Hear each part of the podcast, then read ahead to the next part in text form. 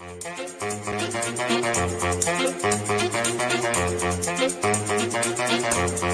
you.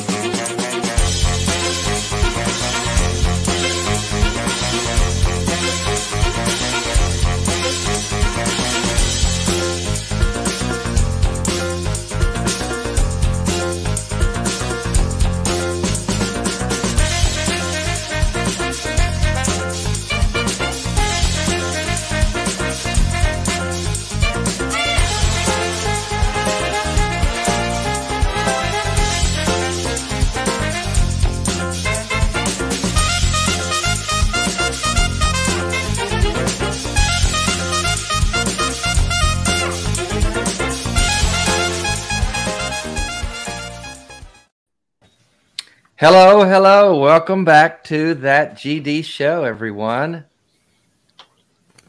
Hey, Genevieve. Hey, Dave. How are you doing? Hey, Aron Ra.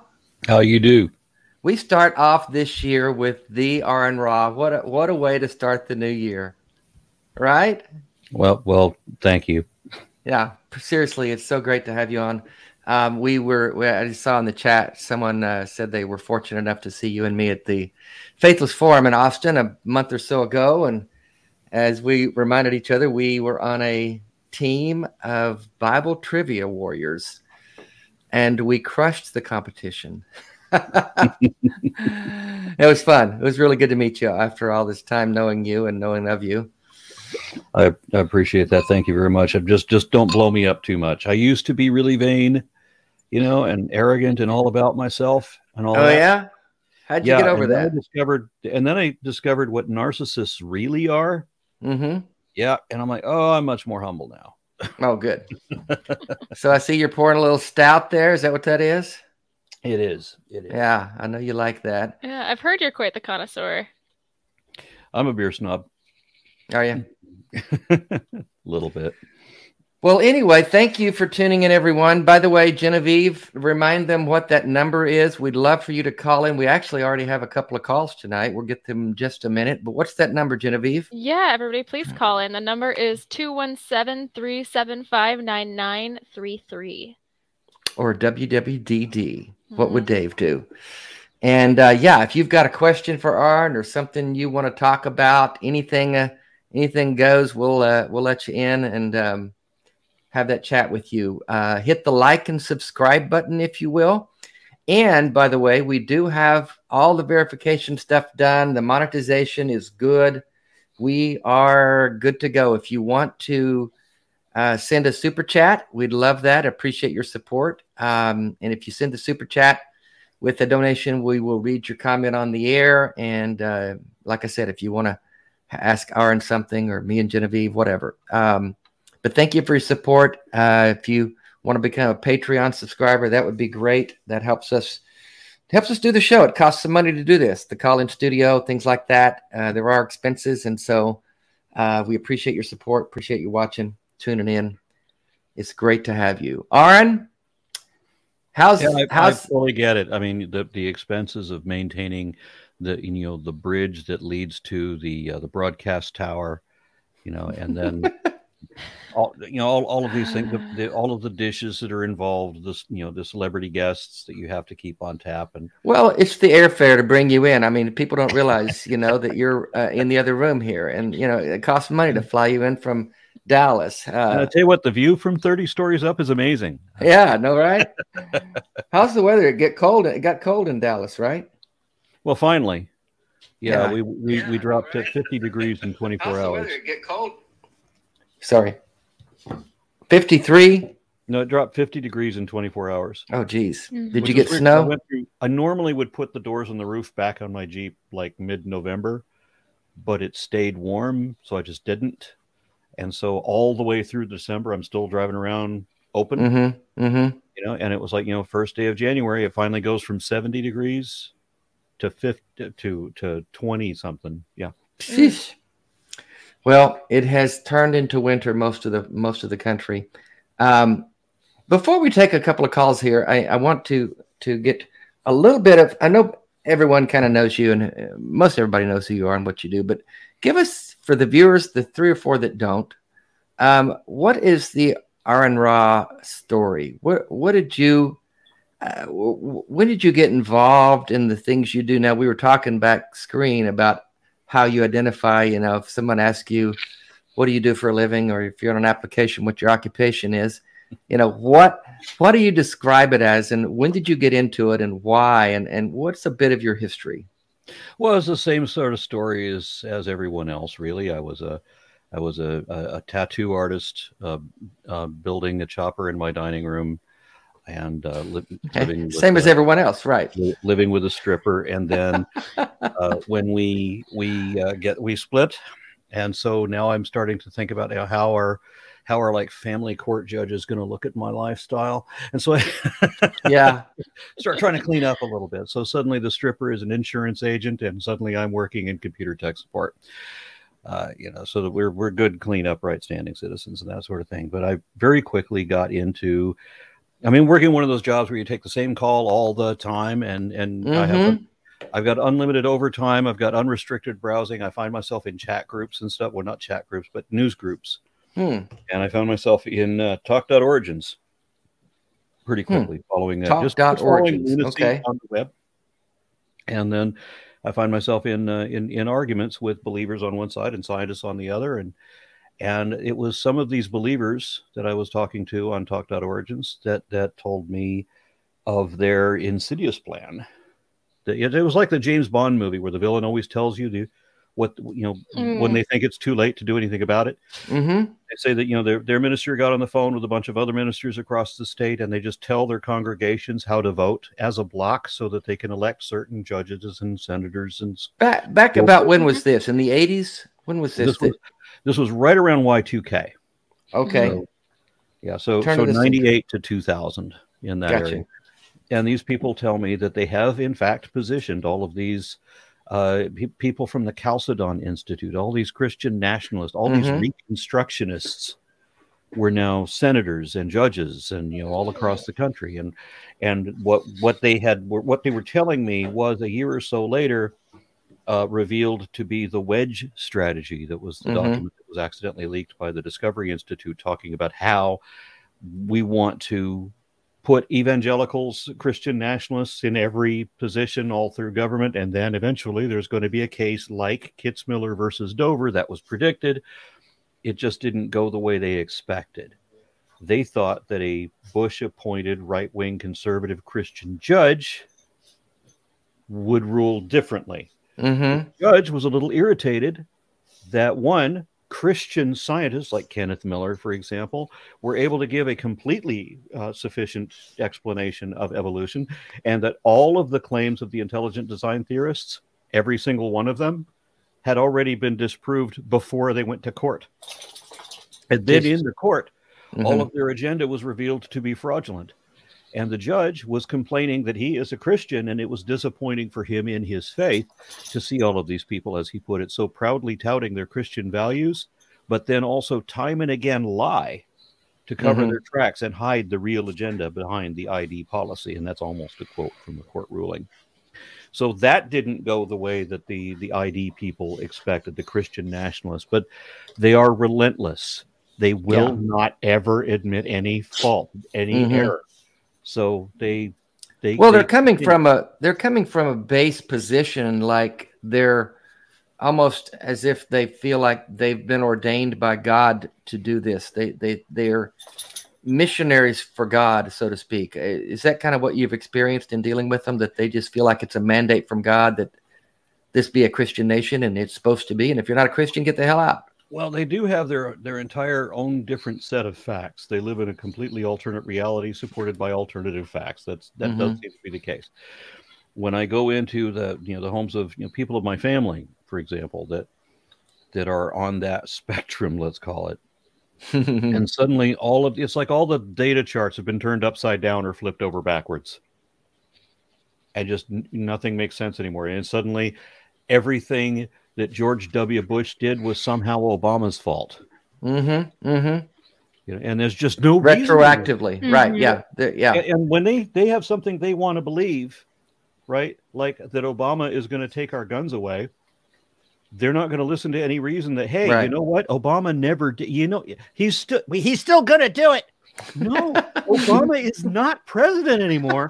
He can't take your guns away. He never tried to take your guns away. Yeah, you, can't you can't deal different with them with that. They're they won't listen. I yeah, I mean they think JFK's ca- Jeff.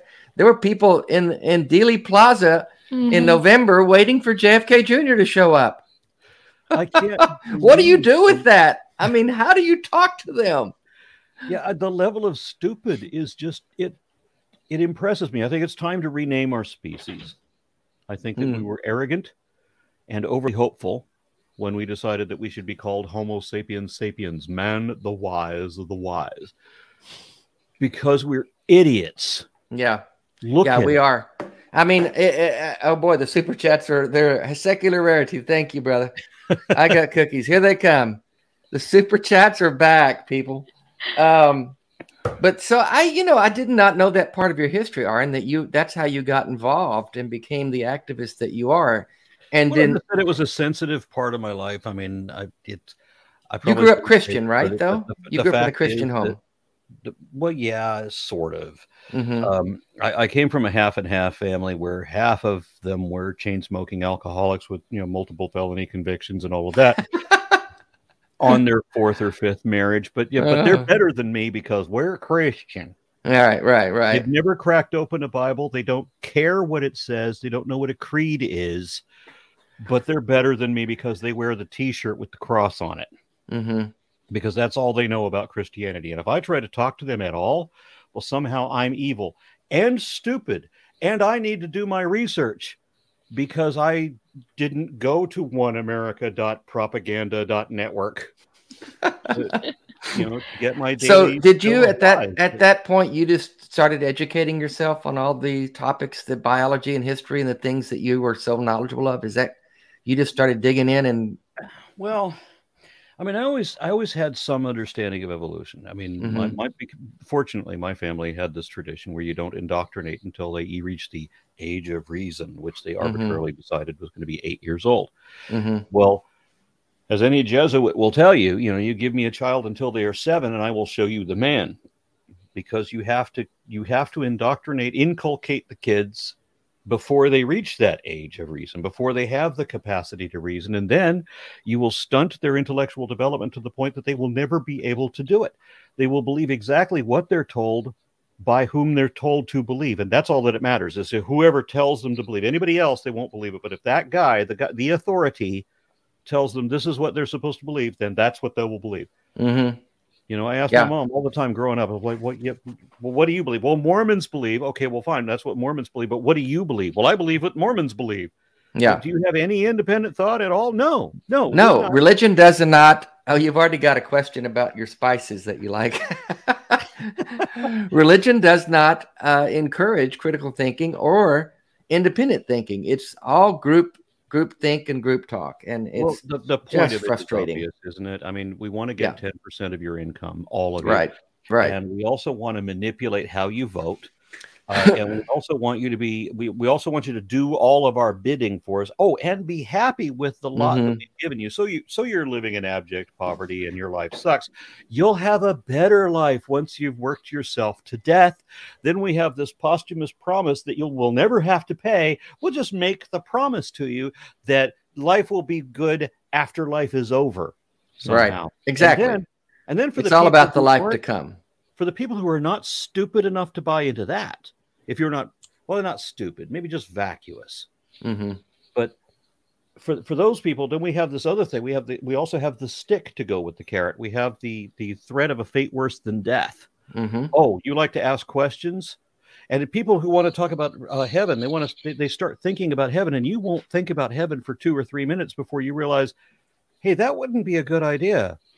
I don't think I want to be sitting on a cloud with my lips wrapped around God's colon for all of eternity. I, I don't think I want to be trapped in a house with little Anthony Fremont where I have to always tell him that every horrible thing he did was it. That's a good that's a good thing you did, Anthony. That's a, Yeah. that's a real good thing because he can read your mind. And there's Right. no escape. And there's no way to ever just let it end. Oh, okay. Eternal life sounds horrible. I can't believe I used to think that was a good thing. I, I just don't know where my head was at. You kind of, you never really got into the, evangelical tribe like I did. Genevieve never did get into it. I'm the mm. one that that drank the Kool Aid and was just. Uh, we got a couple of calls. One thing, um, the chats. Thank you guys. The chats are popping in. Secular rarity. Thank you. I got cookies. Thank you. Here's a question. I think for you, Aron and Kyle Brewer. Thank you so much. We'll get to yours, Kim, in a second. Matt C wants to know what is a good counter argument for infinite regress.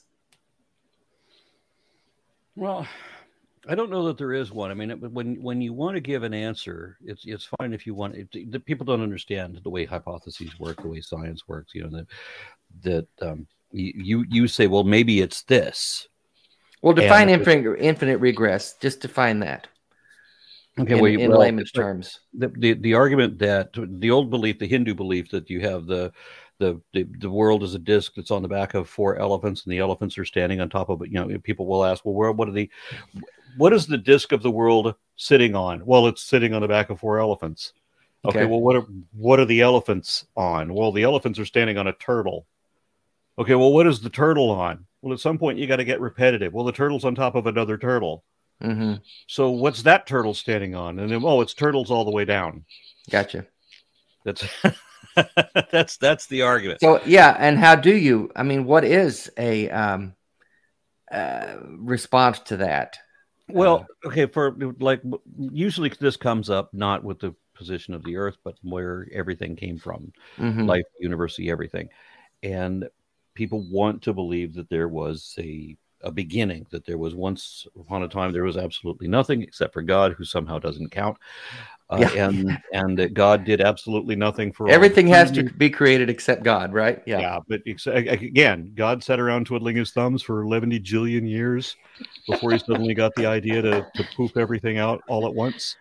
Uh, and for whatever reason, it took him four days to carve this one dust speck in space but he was able to sneeze out 11 jillion galaxies all at once on the same day. I don't, I don't, I don't get how all that works. But anyway, yeah.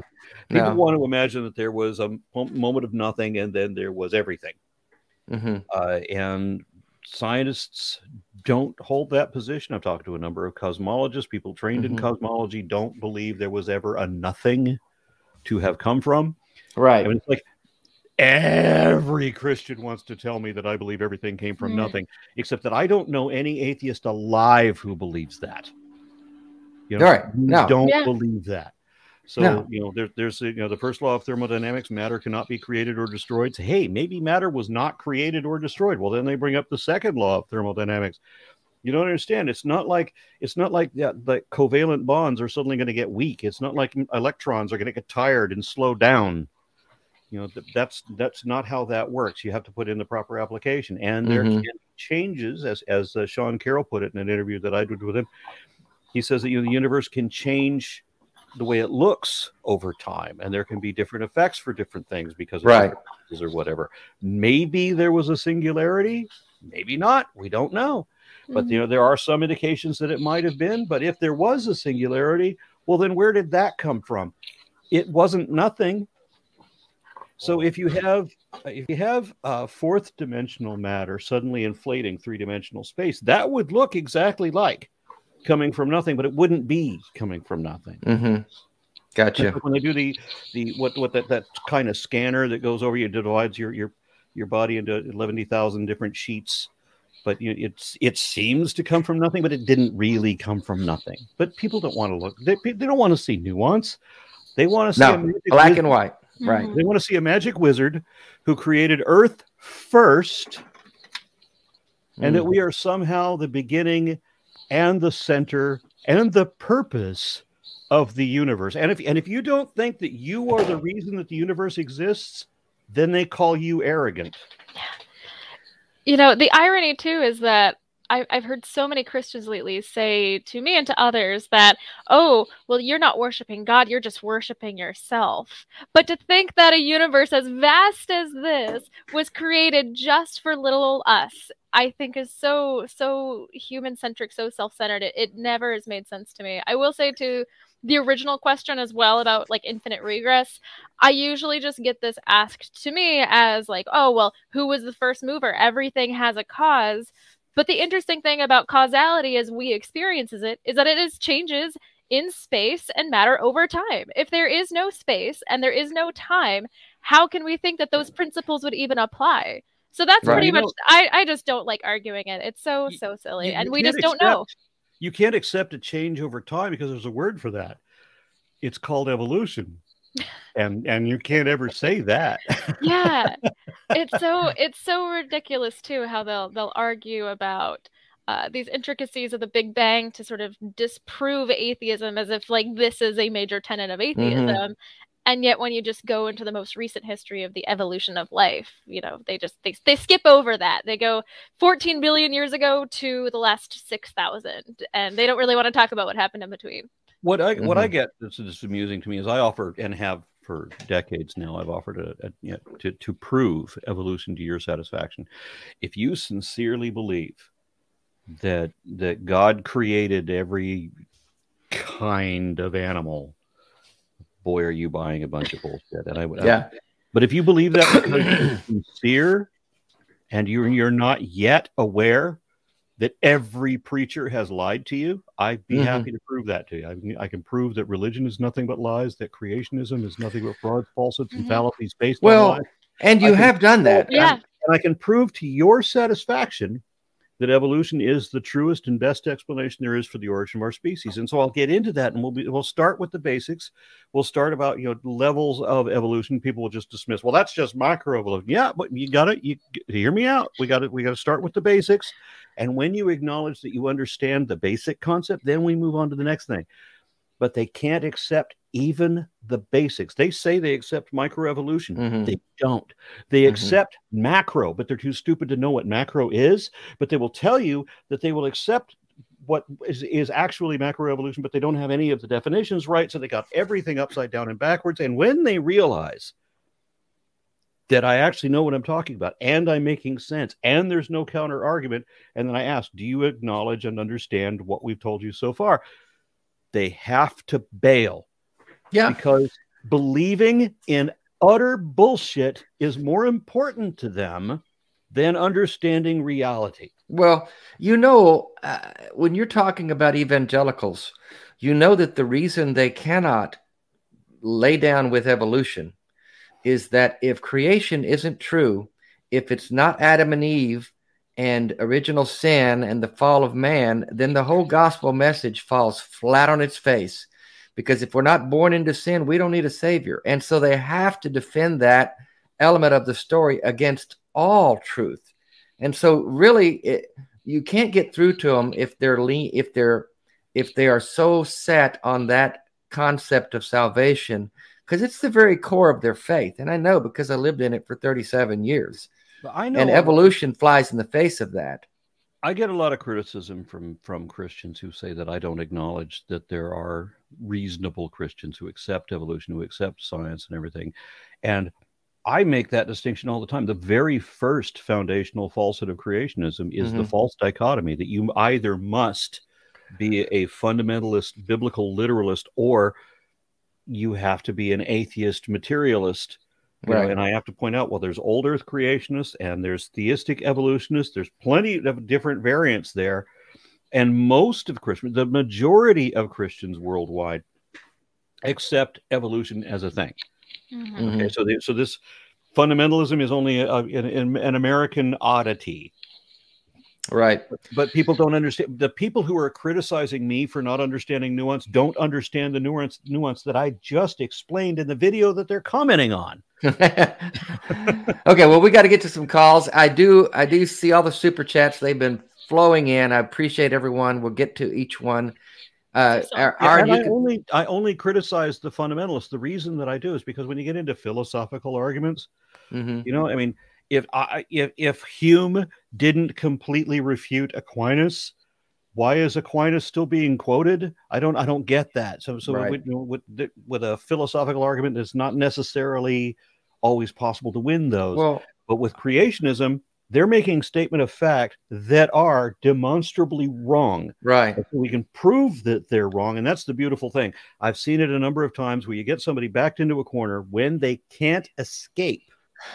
And when they know other people are watching, when you hit them with the question, do you understand and accept this? You get a psychotic meltdown. Mm. where, where, where a grown man becomes a small child, slobbering on themselves and spitting and out, starts name calling. Then, yeah, and, yeah. and starts spitting out fourth grade insults because they don't have anything else. They can't admit what they know to be true. right. Well, let's take a call. You guys ready? Um, Yeah, Yes. let's do it. We got Greg in in Missouri. He him. Um, have the hosts experienced friends or family losing faith at the end of their life? Hello, Greg. Are you on? I'm on. Hi. Hey, Greg. You're on with today? you're on with R and and Genevieve. How are you? I'm pretty good, and I I want to say I'm I'm honored to be on with the three of you, and I I truly mean that. You you guys are kind of my little heroes out there. I, I really really love your shows, and I I love your videos. And I Thank want to tell Genevieve my uh my grandma's my grandma's name was Genevieve, Oh, and I always wonderful. thought if I had had a daughter, that might have been a candidate, but I, I wasn't lucky enough to have the daughter, so I didn't get to use the name. But It's a classic name. but I like the name; Mhm. it's really nice. There's dozens of us. What did you want to talk about? Yep. Well, you know, I've I've I've, I've had this in, in my mind for a number of years. Twice in my life, um, I've had people close to me. One was a friend's grandma who was one of those grandmas who was kind of grandma to everybody, and we were always invited over her house, and she was a wonderful human being. And uh, she and I used to discuss religion, and she was a Methodist, and we would we would discuss it, and you know, I never convinced her, she never convinced me, but the arguments were always very civil, and you know, and I loved her to death. She was really wonderful. Well, you know, Grandpa died, and he was also really a, a grand person. He really was wonderful too. But he died, and then Grandma stopped going to church, and and you know, as much as an atheist as I am, it's like you know, we all said, Grandma, you know, we'll we'll take you to church. You know, it's we'll we'll get you there if that's where you want to be. You know, because that's your friends and that you've been with for 50 years. And they said, "Oh no, no, it's fine. I just watch the church service on on TV, and and uh, that's good enough." Well, it turns out when she was near, you know, near death on her on her deathbed, that uh, her family, she told her family she didn't believe in God anymore, and it, it kind of shocked me.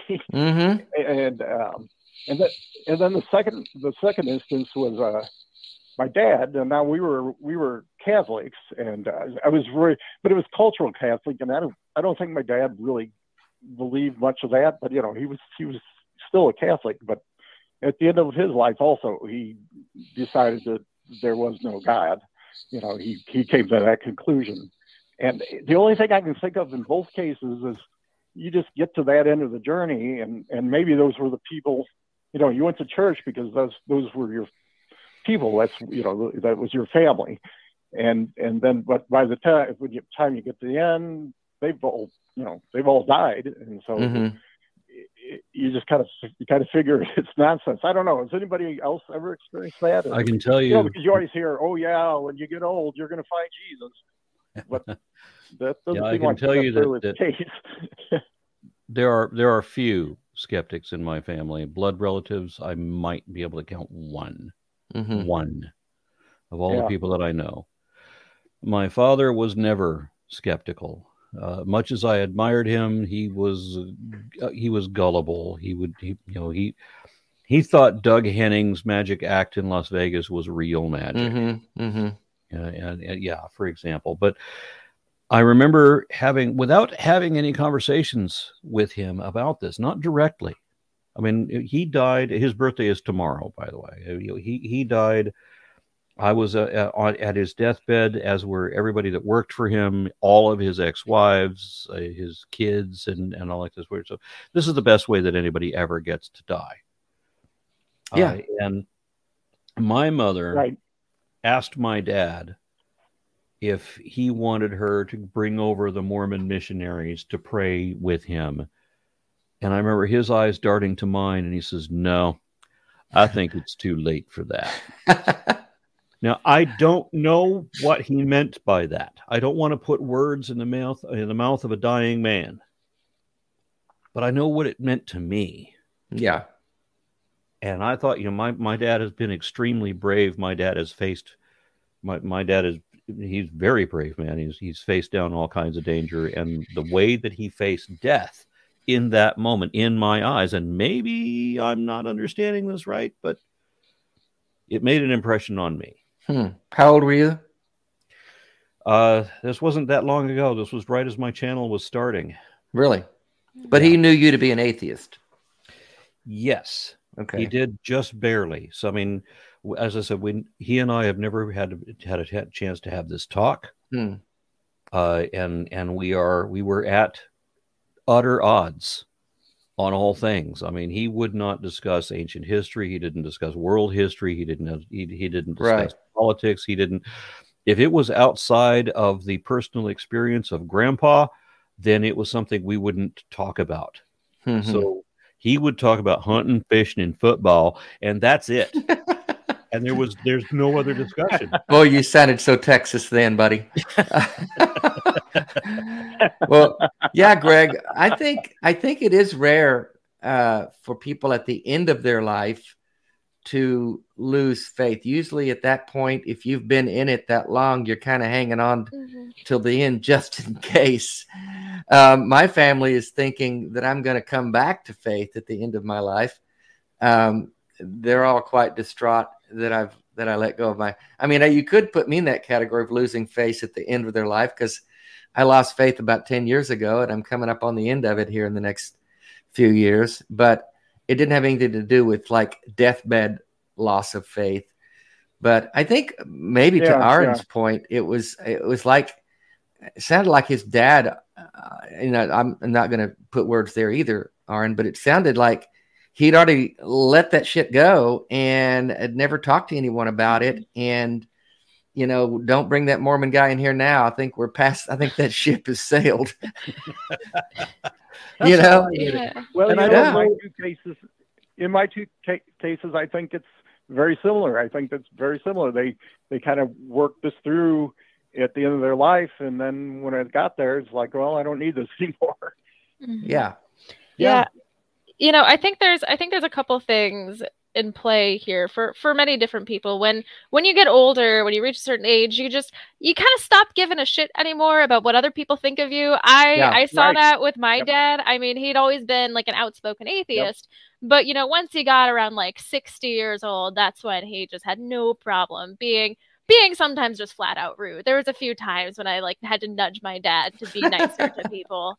Um and I think that, you know, you think about how many people, you know, we can get statistics on how many people go to church, but that doesn't mean that's how many people go to church and believe what they're going for. There's so much right. there's so much of a, a cultural expectation for people that it's just it's just what you do or you have kids and you're like, "Oh, I well, I got to raise them in the church because that's where they learn their morals and people just don't really think about it." So I think Mhm. in some cases there can be people who just were never really committed but after a certain point they're like why do i got to keep up the charades i've only got a couple years left like you know let's let's just do this and then Yeah. i think there's also like in the situation that you sort of mentioned with your grandmother um christianity focuses so much on on the suffering that you'll experience here with this promise of a reward that you know will come after you die. I don't really have to pay Mhm. up on that.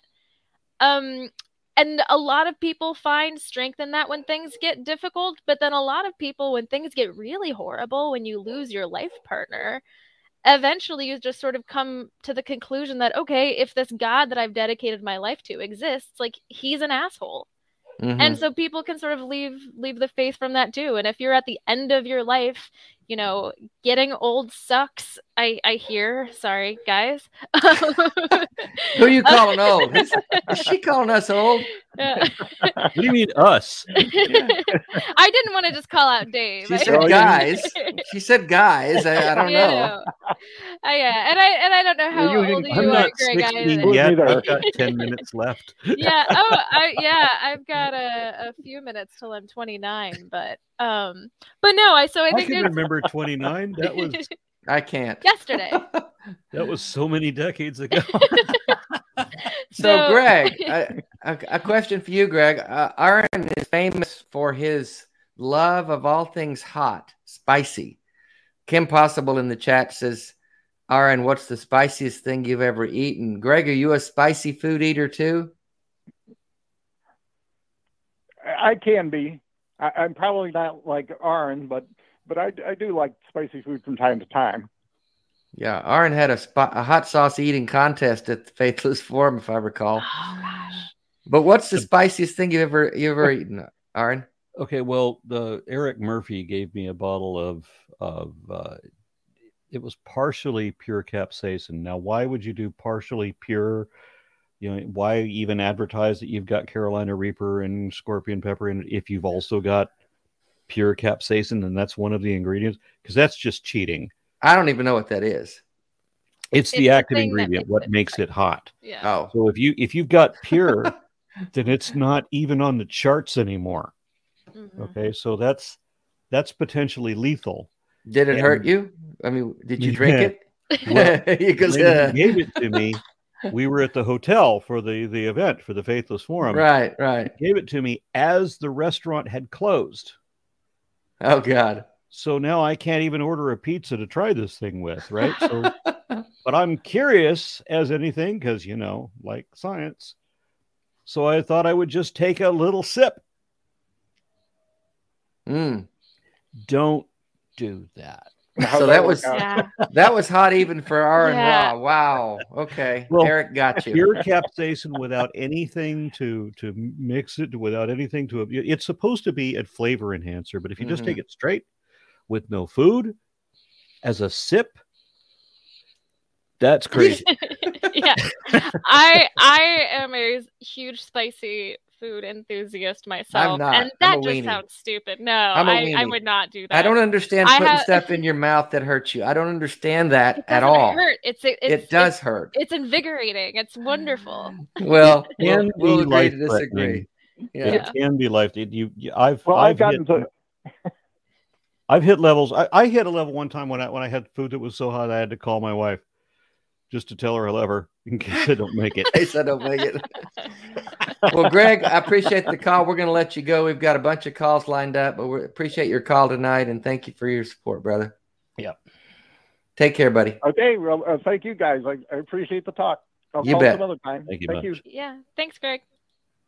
We got a bunch of calls. Uh, yeah, Kim, there's your answer to the hottest thing Aron's had. Um, let's take uh, uh, this is kind of a call for you, real quick. Um, Yeah. Gene- Genevieve Bailey in Maryland wants to ask you about the Spires logo. Yeah, yeah, I'll totally talk about that. Hello, you're on with Genevieve. What's the Spires logo? Hi, so fantastic to be on live with uh, people I are part of my doom scrolling routine, and now here I am oh, interacting with you good. in real life. Yeah. Oh, good. For, Thank for you all so much. Bailey. Are Are you Yeah, also from if uh, I Frederick, Maryland? known- I am also from Frederick, Maryland, which is really what prompted me, me calling live. Yeah. Um, because I've had a hard time hooking up with figuring out where the local free thinking community is.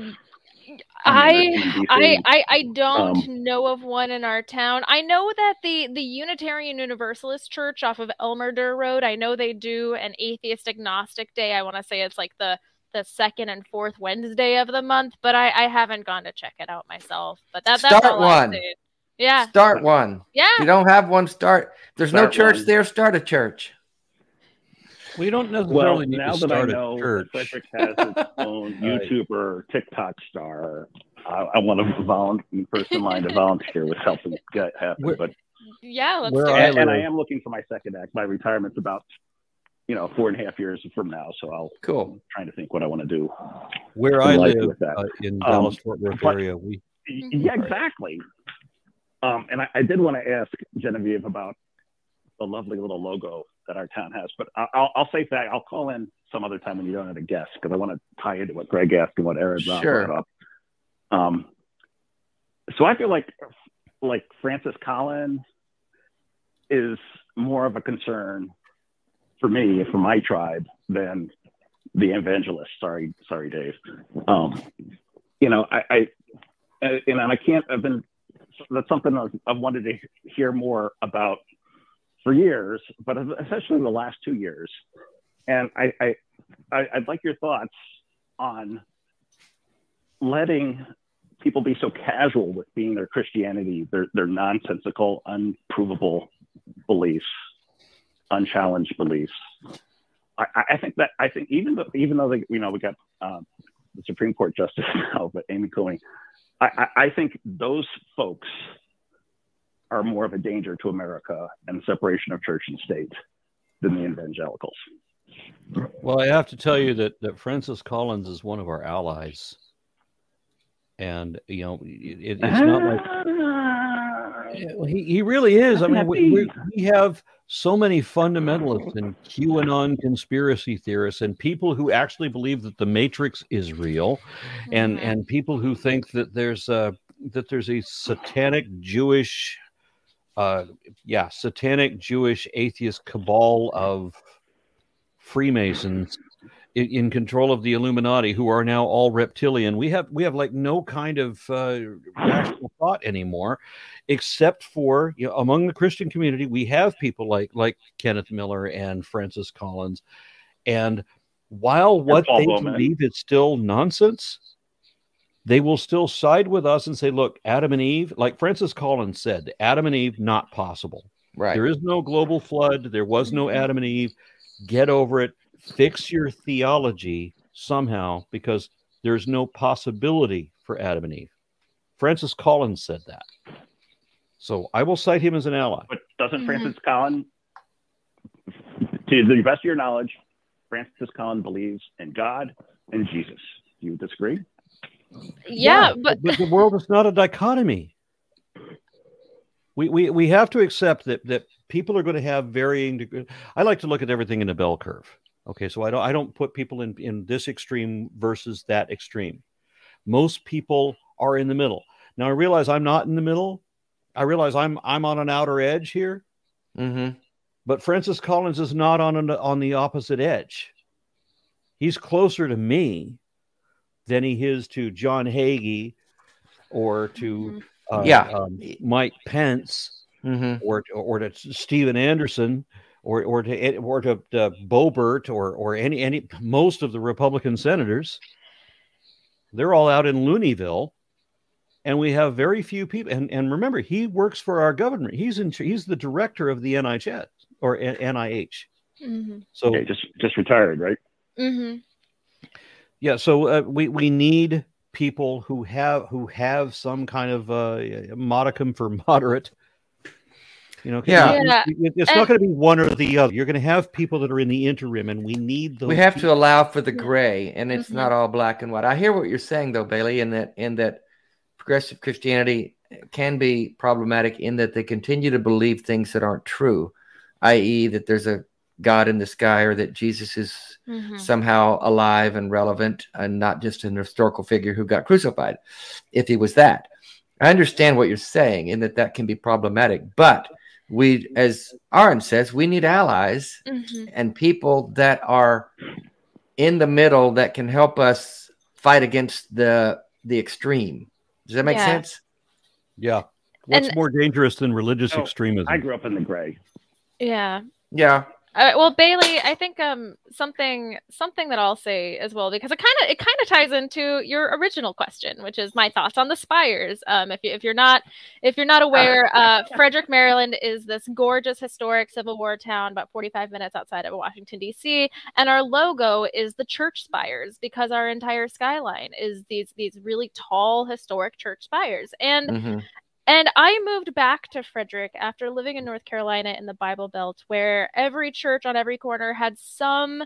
Some of them had Trump flags, and some of them had their little message boards all about hell and damnation. And when I walk downtown now, the churches that I see have rainbow flags and and and encourage. And there's there's one on Church Street that has a big Black Lives Matter flag, which you never would have seen in my small town North Carolina. I think when we're talking about the purpose of secular activism or at least at least my purpose. It's not to destroy christianity as an entire institution as it is right now because that that would hurt a lot of people a that i care about and i also recognize that for some people when they read the bible they see it as a book of radical acceptance and and love. And the first protest that i ever went to when i was in high school i was maybe 14 or 15 years old and the Westboro Baptist Church was coming to our town because the local Episcopalian church, that that church on Church Street, um, they they added a lesbian pastor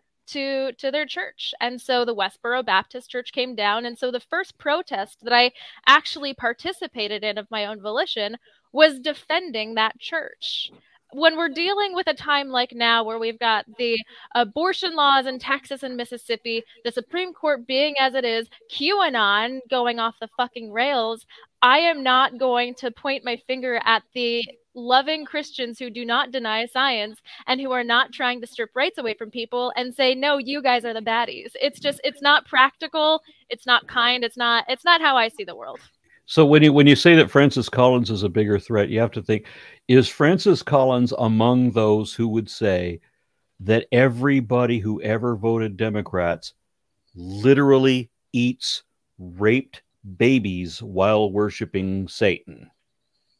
Because there's a whole bunch of people who say that, that I and everybody else who ever voted for a Democrat is a left winger because most Democrats are not left wing. But remember, we are talking about dichotomies here. You're you're mm-hmm it's us yeah. versus them, good right. versus bad, black versus evil, or black versus white, whatever. Um, and so that, that's that's the way that they see everything. So everybody that voted Democrat is therefore necessarily a leftist. It doesn't mm-hmm. matter that all of the Democratic presidents have all been on the right wing of the political spectrum, or the political compass, rather. You know that they have to see things this way, and so they say that every Democrat is therefore Satanist, even though most of them are Christian. No, it doesn't matter because they're they're not my kind of Christian. They're not fundamentalist, right wing, political, conservative, Trump loving Christians. So that means that they drink raped baby's blood. Mm-hmm. You know, so Francis it's kind of like you have to choose your battles. Yeah. Yeah. And I we, we get what you're saying, Bailey, but at, yeah. at, at the place we're at right now in this in this country, you just kind of got to choose your battles, you know, mm-hmm. and and no, pro- that's all correct. Yeah, the, the progressive I, Christians who who who say that God is real and they love God, I I get frustrated with them too. But they're not doing any damage. They're not trying to impose that on anyone. They're not trying to pass any laws that restrict people's rights. So we gotta we gotta focus our attention and our energy on the places that are that are damaging and and and you know that's that's kind of what we're saying. I think. Mm-hmm. Yeah they also haven't been able to rein in the evangelicals though. And yeah. you have things like the Methodist Church. Did you see that one where they they have they're going through the schism now because the I guess the African Church don't want to accept homosexuals. Yeah. yeah, I know what you're saying. Again, I mean that was the mainstream church I grew up in. Yeah, yeah. and you know I'm you know I'm excited. I, I, I, don't mean to interrupt you, Bailey, but I'm excited for you to watch the show next no, week because we actually do have a a progressive Christian friend of mine uh, coming on, and I'll be really excited then to sort of talk about the issues that I do have with progressive Christianity. Yeah, I'll be pushing back, back, against him. I do right. go back and forth on it. Um, yeah. So so definitely well, tune in for that. But let us let us let you go. We're trying to get through all the calls tonight. We got more than usual. Thank you, Aron, for that. Um, Thanks but taking my call. Yeah, yeah, Bailey, call yeah. again next week if you can yeah. and talk to and reach out to me. Yeah, thank you, buddy. Excellent. Yeah. Bye bye. Bye, neighbor. Yeah, Frederick neighbor, huh? Mm-hmm. Um, Bob Vanderwest, I appreciate your super chat, twenty bucks. Um, Kim Possible, six sixty six. Love that number. Um, Derek Cruz. Funny? Yeah. Five dollars. Thank you, brother. Uh, Corey Springer, five dollar super sticker. Thank you, Anton in Mexico, 150 pesos, Anton. I guess. Hey, he, yeah, he's he's one of my supporters too. Yeah, he said that. Yeah, he said I got him activating and and uh, supporting you. I don't know how I did that. Dante Verona, thank you, hundred dollar super chat from Addison, Texas. That's near you, right? It All is. Right? Yeah. Yep right around one the of the many suburbs in the DFW metro. Thank you, Dante. That's very generous and very very sweet. Thank you, asexual atheist. You all do work I respect. Four ninety nine super chat. Trying to get through these. We got more calls to take. Woo! It's busy tonight. Um, we got uh, several calls for you, Aron. Um, let me you pick. You want to talk about aquatic ape theory, uh, the myth of meritocracy, and free will or let's start with aquatic ape okay cairo my man in tennessee he him how you doing cairo Man, very well. Happy New Year. Yeah, you too. Thanks for waiting. I know you've been on hold for a little bit. Aquatic ape theory. What's Oh no. Okay. You wanted to ask Aron about up, that? I do. So growing up, my parents um just weren't fans of education, and I was taught that evolution was evil and that scientists were a cabal of devil worshippers and all this stuff. Um, and once I left Christianity and was kind of freed from those shackles in my mind, and I got to examine evolution, and it became like a whole new world that I fell into and really fell in love with because it's you know profound and amazing, and it really explains everything in existence beyond just our human form, but also like our culture and the way we engage with each other. Um, and your videos aren't uh, been a big part of that, and I've had the pleasure of sharing those with other people. Um, one of the theories I've came across is aquatic ape theory, and I know that it's somewhat divisive, and it there's a few there's a small group of people who are very pro it, and then there seems to be a lot of pushback against it. And I was really curious about your thought about it. About aqu- aquatic apes theory. Yes, Yeah. Did I hear you right? Yeah. So there was this charming little old lady who came up with this idea that the reason that that that people had fat and that uh, we, we have body fat and other apes don't have body fat, and that must mean that we, like the whales who have a whole lot of body fat, we must have evolved for some point in the water. So we moved from the jungle Hmm. to the savannah, I guess, directly into the water. And that we can hold our breath underwater like no other primate can, and, and these sorts of arguments. And they featured her. I don't know if it was a TED Talk or if it was TEDx, but I remember that she was featured, and it was, she's an adorable little old lady. You know, she's she has to, to sit in a you know lazy boy recliner because she can't stand, you know, because she's so old and all like that. But the thing is, is that, and I hate to say it, but I mean, everything she said was wrong. everything. Wow. Okay. I've seen monkeys, I've seen chimpanzees uh, swim underwater. You know, and sometimes they hold their nose and sometimes they don't. Sometimes they just swim underwater with you know, both hands in, in motion. I've seen obese orangutan, chimpanzee, rhesus monkeys flowing over with fat. So it is, yeah, it is possible to Mm. have body fat. It's possible to have obesity. And, and the thing is, is in, in science, you can postulate anything you want to, but if you don't have evidence that backs that, then there's no discussion. hmm Even if you're a Correct. sweet old lady saying it, right? it should be, even if you're a sweet old lady and everybody loves you. Oh, isn't she adorable? But you Mhm. don't have a fact when when she when she says, "Well, apes can't hold their breath underwater." Yes, they can. Well, apes don't have body fat like we do. Yes, they do. Sorry, you're done. Go home, Grandma. You're drunk. Good point. I did not know those things, so that's that's great information.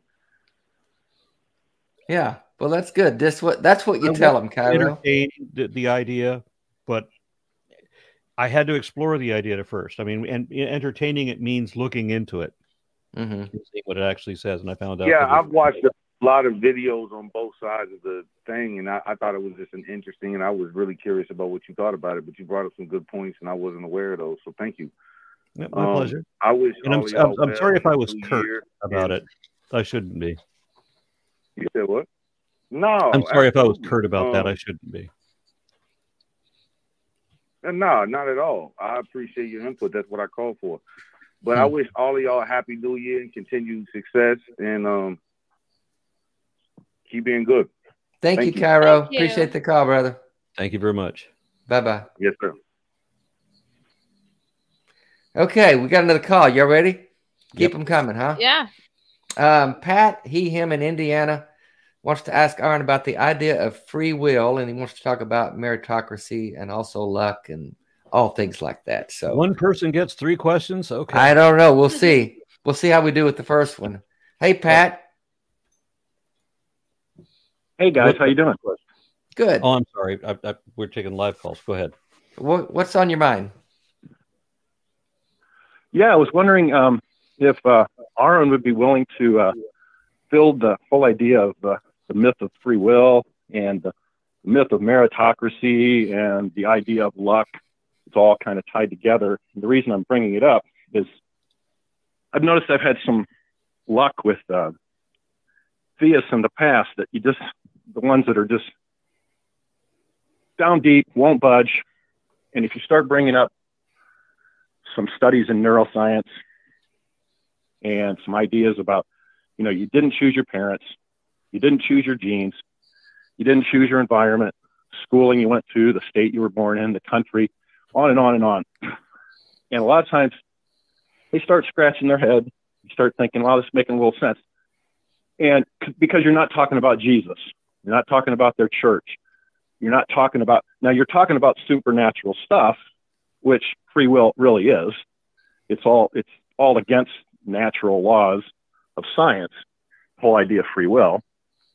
But they're not thinking, they're not going down that scary road of heaven and hell and Jesus and everything. So what you've done is you've cracked their their little wall a little bit. You've, you've entered the door, and now they're starting to do some critical thinking. They're questioning some things. Next thing you know, they might be rethinking their whole idea of religion. Then, if you can start, and it's happened a couple times with me where I don't know if they're atheists now, but they sure don't believe what they used to believe. Yeah. Hmm. What are your thoughts, Aron? Well, can you phrase that as a question?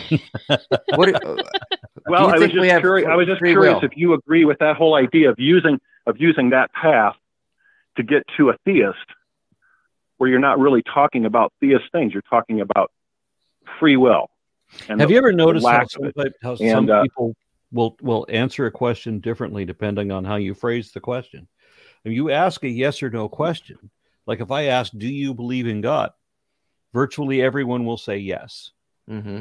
But if I ask the same question rephrased, I say, Are you convinced that an actual deity really exists? The majority of answers will be no. It's the same question, but they're programmed that Right. they have to say yes when they hear, Do you believe in God? Well, but if you ask them to define the God, uh, wouldn't you say that most people, especially if, well, if the Christian world I lived in, if you ask them, "Do you believe in God?" and and you ask them the follow up question, "Do you believe in a deity actually exists?" they would say yes. But when it comes down to defining that deity and and uh, giving understandable actions to that, it they they have to revert back to what the Bible says, and then then Which you've got a quandary. because, uh, as far as uh, holy scriptures go, the Bible is really wanting. Yeah. And, The, the Bible is very popular, but it's not very good. You know, I mean, it, Mhm. It just really isn't. As far, and as far as spirituality goes, it's especially bad. Uh, when we're talking about free will, hmm it's a very uncomfortable topic. Yeah. because especially for people who'd have a tendency to think in dichotomies that you're either this or that. I have spoken with many people who say um, it, it, it, do you like x? Well i don't really like x. They say oh okay so you think x is terrible? No i don't think x is terrible. I just don't really like it. And, and and that could be anything from a from a popular movie or book to to asparagus. You Mhm. know i don't i don't especially like this thing but that doesn't mean mean that i think it's absolutely the worst thing ever.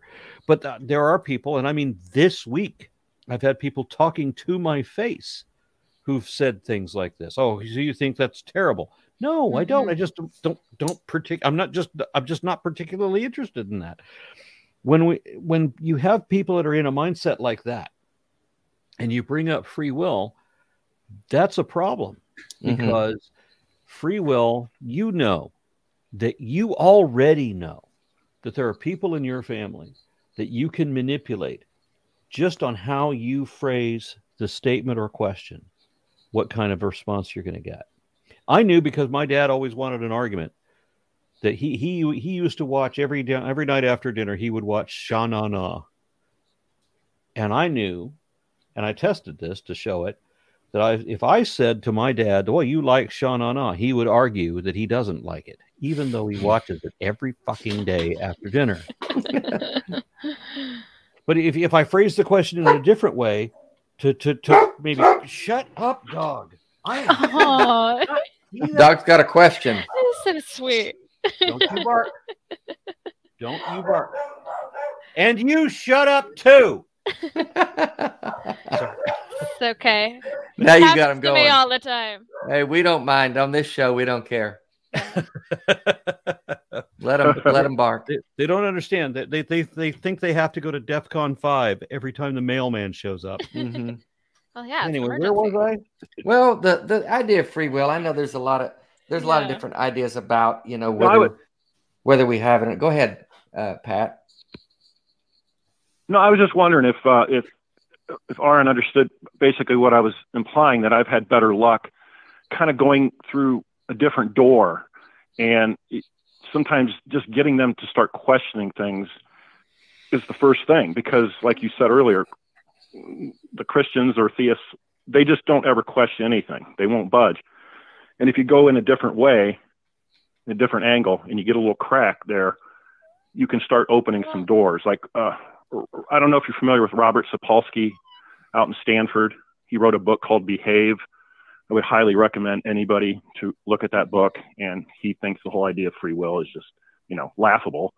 Um, And I so get do a that. lot of I people. get that, but but you've just described. You may not be aware, but you just described the reason why it's laughable. You know that if you if you change the stimulus, you'll change the response. I know people. If I ask them a yes or no question, they can't answer that question until they know why I've asked it, Mhm. as if the the the reason that I asked it changes the answer. It shouldn't it should still be if it, if the answer was going to be yes the first way it should be yes the second way. It's a yes or no question. It's going to be yes. You don't have to know why i Right. asked it. But they want to know the motivation because that might change their answer. I don't Mhm. get that but that's the way people are. So you know that it's possible to manipulate people very subtly. And so you too can be manipulated in this same way. Mhm. but does that mean Sure. when you realize that we are we are products of our culture. We're products of our upbringing. We're products of our genetics. We're products of our, our of our political disposition. Whether that's genetic or not i don't know. And sometimes i think it is although i was more right wing as a child maybe i grew up and that seems to be backward of what other people do.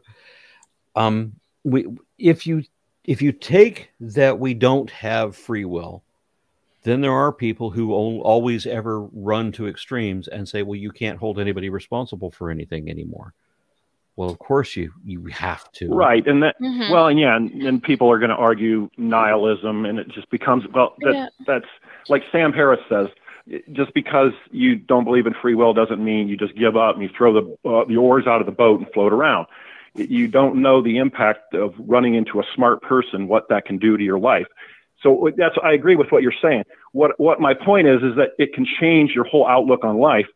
You can understand how we work, ourselves work better, and others work better by looking back. Why do I believe what I believe? And then you can Mhm. trace back and say, oh, I was born this way. I was brought up in this sort of environment, like you said, political. It's all environment and everything, and it's all luck.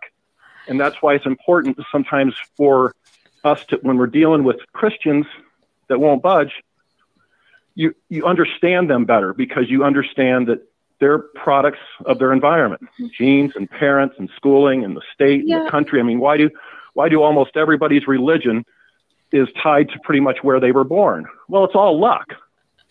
Of course yeah, it is. well, well, Pat, And another so- another. I'm sorry, I don't. I don't mean to He- interrupt you, he's, still, Pat. he's still working on a point. No, no, No, go ahead. No, no, no, please, after you. Oh, go no, no, go ahead. Okay. I, I just, I just, I just wanted to ask quickly. Um, you you've heard of street epistemology, uh, correct? Because ultimately, yeah. See, I guess the way that I'm thinking about this is that your your idea that that discussing free will is the way to get people to think critically. I mean, what if what if their faith and their belief in God has absolutely nothing to do with whether or not free will exists? I think it's important to Well- to really understand why the person like why the person you're talking to believes why they what they believe. And I think it's a great way to sort of avoid, you know, running in circles about something that they honestly might not even care about. And and Well, I guess I guess my point is if you can, you, you're right. They might be not tied to free will, their belief in religion, but if you can get them to just question something for once in their life Yeah, good luck. um, Yeah. about free will, if you, and then all of a sudden it's just like that's why most that's the problem with most Christians, like Aron talks about all the time. They won't question anything, and they don't understand one of the most important things in the world that admitting you're wrong is so hard for most humans. But if you convince someone that admitting you're wrong, all that is, is saying to yourself, you know what? I'm smarter than I used to be. I've got some friends and the whole run on critical thinking now because they just understood that. I said, don't be embarrassed that you're wrong. You're smarter than you were yesterday. There's another And, and then report they just see it all differently. admit- So if you could just if you could just get a little crack like that, sometimes you can get Christians to crack a little bit. When Mhm. you admit that you're wrong, you immediately stop being wrong. That's true too. yeah. Right. Well, I think the You're the bigger the, the point with the Christians and their their need to cling to free will. I mean, you you my understanding and my response I get most of the time when I deal with Christians and ask them about the problem of evil and why there's evil and wickedness in the world, and if God's in charge of everything, what happened? Why why are there so many things wrong? And the stock answer is free will Sure. and the fall of, Of course. man. And so you don't have a as a Christian, you don't have a sufficient response to the problem of evil and wickedness in the world unless you fall back on free will. If you take free will out of the equation, then God's got some splaining to do. And and they can't really they can't really dance with that because they don't have a good secondary answer for the problems that exist in the world. Why little girls are abducted and raped by psychopaths? Well, because God had to give free will to man in the Garden of Eden. That's the only answer they have. And you take that away from them, Right. and they're really bare and naked. Exactly. And if you can crack that, if you can just use neuroscience studies, all kinds of things, and just common sense about how the whole idea of free will is just nonsense, and they start thinking about that, then they might it might lead farther and farther and farther. All all of a sudden, they're critical thinkers in a way, and they're questioning. So they've never questioned anything. Eric, you know, like like Aron said right at the beginning of the show, we're we're just a bunch of idiots Mhm. but we think we're so smart. And the most dangerous combination in human beings, as everyone knows, is the combination of ignorance and arrogance. It's the most lethal problem. Daniel Kahneman, from the book Thinking Fast and Slow, he said if he could wave a magic wand and make one thing in the whole universe go away, what would it be? He said overconfidence. And, and, and, that, and that's what you're dealing with with Christians. It's just overconfidence. They're so sure about stuff that doesn't even exist. It's just, Well, it, it's Well, all they believe. I- They, they know for sure. Mhm. I saw an evangelical uh, earlier this week who was complaining about what is the criticism against being confident. Well, of course I'm confident. I know for hundred percent for certain. I'm like, you know, for hundred percent certain, shit that is proven wrong. Everything you say is wrong, but you know it hundred percent certain. That's the problem. mhm. yeah, Exactly. Exactly. But anyway, that's all I was wondering. I, I was just, I, it, it, I, my, my dream would be for you, Aron, to how you do these deep dives into certain areas and you go on for, is to go into this area and really, because you've got the, the, the skills and everything to do this and, and put this all together, all these ideas and think, you know, because you can convince listeners and other people to understand how we work, how the other people work, and how you can kind of break this whole little. It's just one little back doorway in.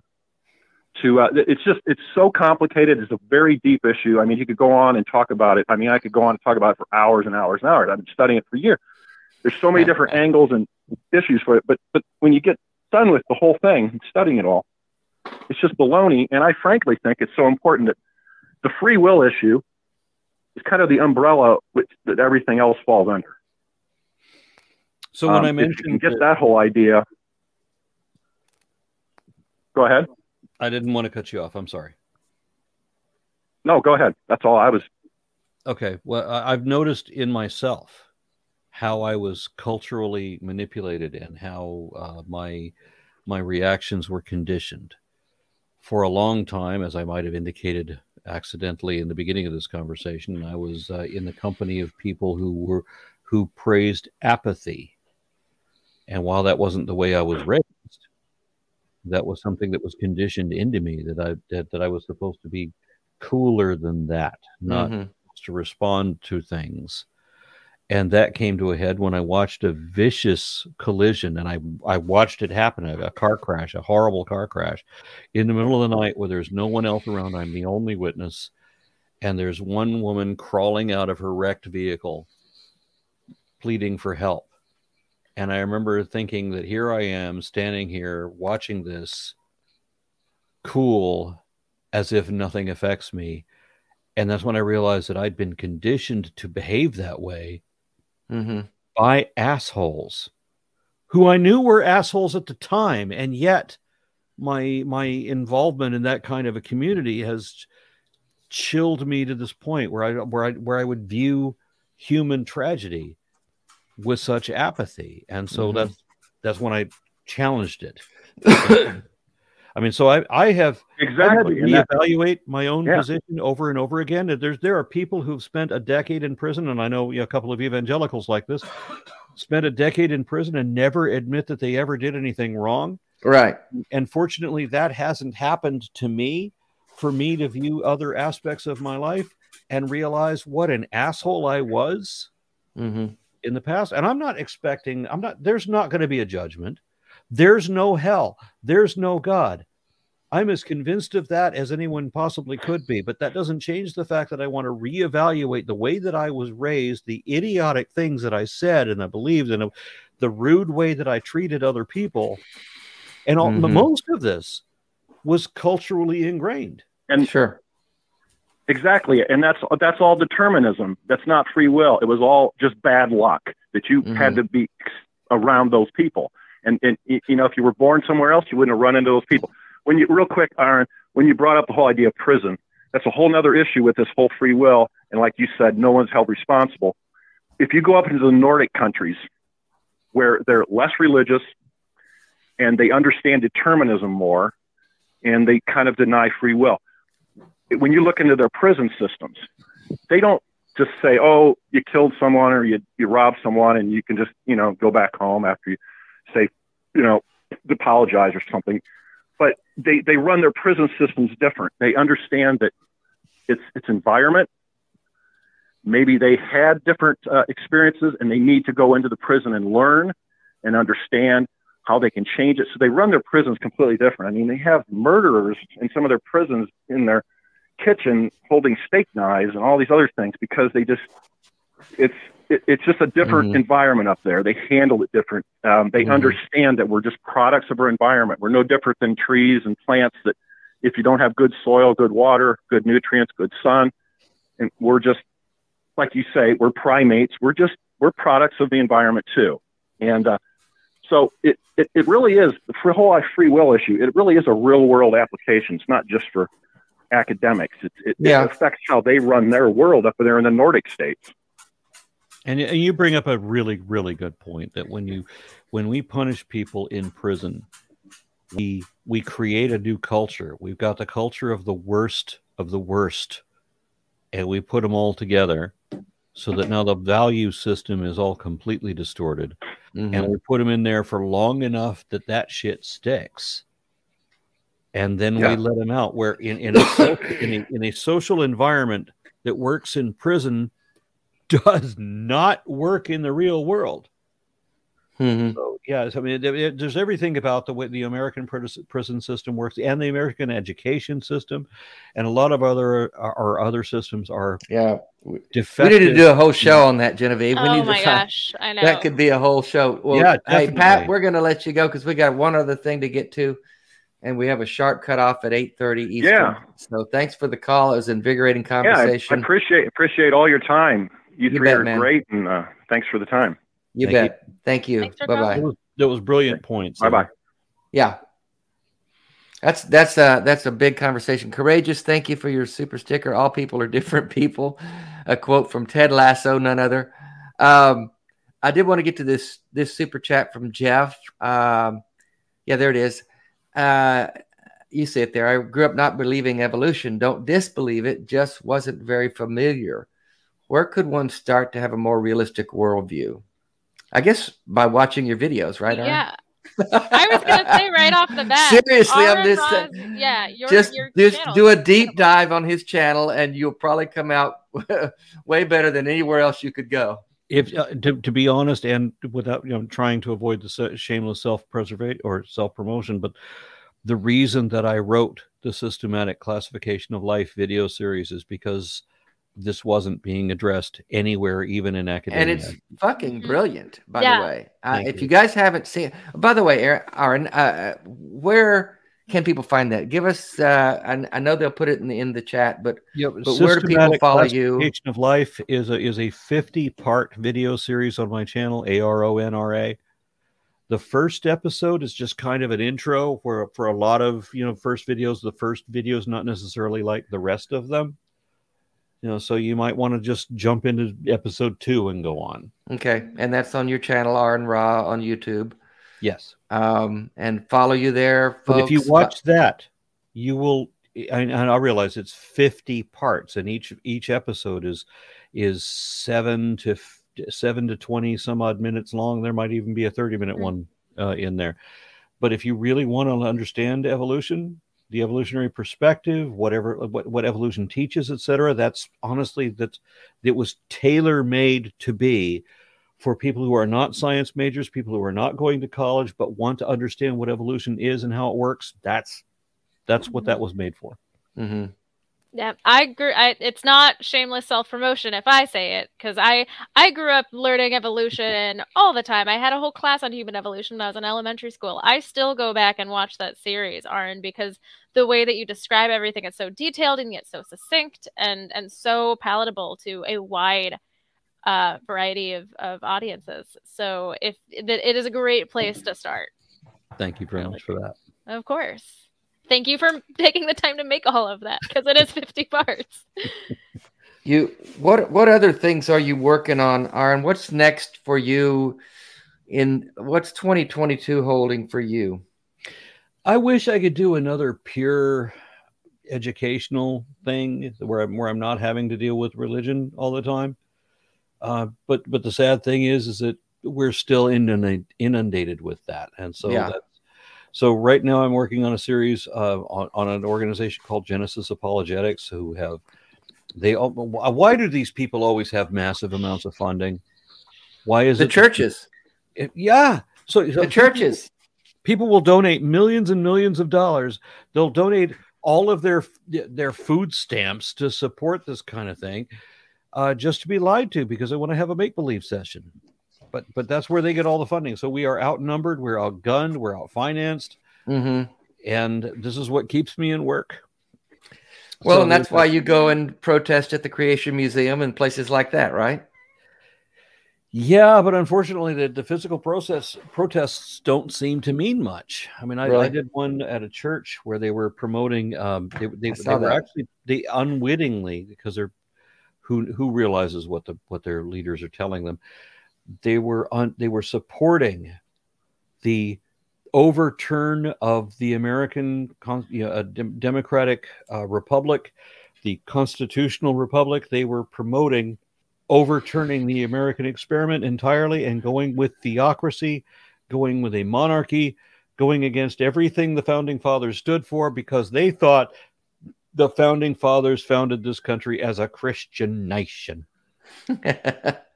And so there's, Well- there's no mm-hmm. reasoning with them. They have a completely different body of facts. Yeah. do you do you feel like at, at some level, at some times, you get through to some people at some of those things, like at the Creation Museum, maybe some people coming in, making them maybe think a little bit.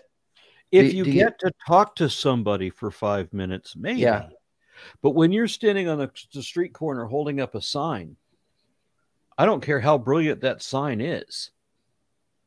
people would still drive past us and scream that they're going to pray for me Mhm. or go home communists. Def- We're not the communists. We're- We're promoting the Constitution. yeah. You know, Yeah. But you can't. But you can't. You you can't stand there and hold a picket sign and have people think because people are dumb. it's hard. It's hard to break through, and, and I think the reason we do what we're doing here and everywhere else is trying to to chip away in some little way at some at someone's way of thinking and to get them to well think for one thing think for themselves and not just swallow what they're being spoon fed from the pulpit or from their politicians or whoever's feeding them. Um, it's it's a it's an uphill struggle but i think that's why we do it is hopefully because we do hear i mean you've heard aron from people who've who've who tell you that what you've done has helped them to to I turn got a to tell corner. you this: it, it's not entirely hopeless. no. As as hopeless as it may seem, sometimes I get messages, not every day, but almost daily. I get messages from former believers hmm telling me and it's not just in my email it's it's in a number of different venues but but Right. it's, it's people telling telling me or telling their friends out on twitter or whatever that that that it was something that i said or showed Mhm. that got them thinking and eventually changed their minds and they're better off for it Yeah, yeah, So- they feel better about it. They're not they're not like sad that oh he took my faith away. They're they're they're uh, thanking you for setting them free in some ways. there's there's no better motivation if you Absolutely not. I get those messages too, and it's just very gratifying. We we had Sh- Yeshua Hamashiach in the chat. He tried to call in as Otangelo, which everyone knows. don't bother with Tangelo. him I'm not taking his calls, and now he's in the chat telling I didn't have the courage to take his call. Well, you lied about who you were on the phone. he so had the courage oh, we i had the courage to have him in a written discussion on my forum in league of reason wherein he did not have the courage to answer a single fucking yes or no, No, question he's a waste of time. yes or Yeah. no he's a waste of time, and I'm not he doing it. do was was copy and paste huge blocks from his Oh. own his own website I've gotten emails from him with those copy and paste things. he's ignoring the question because he's afraid he's so very terrified to think. He's the biggest goddamn coward. He's the loudest coward in the Oh, world. shut thinks- the fuck up otangelo. He thinks he's on some mission from head God. out from thy ass and think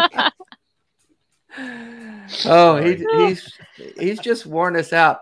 I knew I'd arrived on my very first show, or in my very first YouTube show, our Mhm. first show, Genevieve. We had Yeah. Otangelo call, and I thought, oh my God, I've made it. I've made it to the YouTube atheist elite strata right there out of the gate. That was uh, day there- one there's with another Anthony. one. there's another one that I, I refuse to debate because he's mentally challenged and that would just be uh, Unfair. Yeah, and I don't want to name Nephilim Free because that would be unfair. What? But but but this guy he, he posts challenges all the time that I'm supposedly afraid of him Right. because he he you can't speak to him. He's incomprehensible. He doesn't understand anything. Right.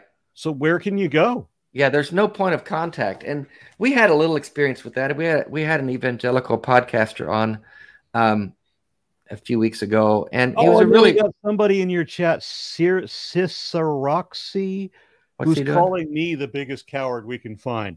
Oh, where's that? Let's let's see. Oh, Sister yeah, Yeah. Aron is the biggest Yeah. coward. We, we got Tell a me couple what I'm minutes. afraid of. Get on the phone, Sister Roxy. I don't know if that a Tangela with a new I, name. I don't know. Can, can you can you pull them together a little bit? Maybe go find them out of your wife's purse and make a phone call Yeah. Yeah. before you call me a coward. Oh, I think the phones are off. Um, yeah, it's frustrating. We had this evangelical Christian on, and he was a really nice guy, but it was just it was just cut and paste answers, like you said, just Yeah. like he was like reading from a script, and we just never felt like we could have a genuine conversation. And it's just it's just their their mind has been turned off, and there's no way to there's no way to dialogue, and it's I- just frustrating. Yeah, and the other thing too about that week that we had Roe on, I mean, he like I said, he he seems like a really really nice guy. I spent the whole week leading up listening to basically the entirety of his podcast. But I think the issue that you find a lot of times is that when we have conversations where you know it's a, a theist versus an atheist you know people sort of put on their hats and they don't see us as just genuine people that you can get along with and talk about other things with or or or you know he it felt like he they often feel the need to just put on their evangelist hat and leave the person behind it's it's a it's a it's a micro dehumanizing Mm-hmm. Somebody said in the chat that they named their cat Otangelo. I saw that. Oops. You know what? You really don't. Just play a game of chess with your cat.